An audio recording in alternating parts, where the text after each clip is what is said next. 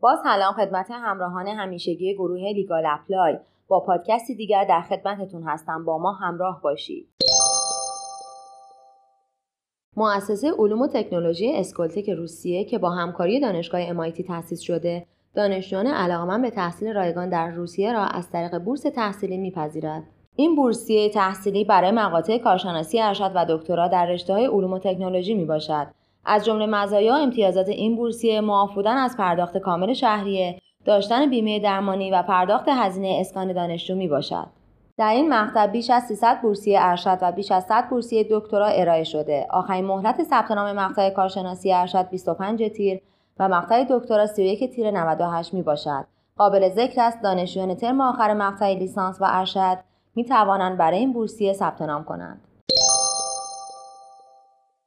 در اقدامی جدید از سوی سازمان دانشجویان و پس از تصویب آیین‌نامه قانون پیشگیری و مقابله با تقلب در تهیه آثار علمی در هیئت دولت کلیه پایان نامه ها، رساله ها و مقالات دانش آموختگان خارج از کشور در هنگام ارزشیابی مدارک تحصیلی همانندجویی و با موارد تخلف برخورد می شود. با توجه به تصویب لایحه اخیر هیئت دولت در خصوص مبارزه با فروش پایان نامه ها رساله ها و مقالات دانشگاهی به آگاهی میرساند اداره کل دانش آموختگان با همکاری پژوهشگاه علوم و فناوری اطلاعات ایران ایراندای کلیه پایان نامه ها رساله ها و مقالات به زبان فارسی و سایر زبانهای زنده دنیا را قبل از ارزشیابی مدارک تحصیلی خارجی بررسی و در سطح شباهت و کپی برداری آن به صورت مستند ارائه می شود. لذا در صورت مشاهده هر گونه تخلف این اداره کل منطبق با مجازات اعلام شده در مصوبه اخیر هیئت دولت اقدام می نماید.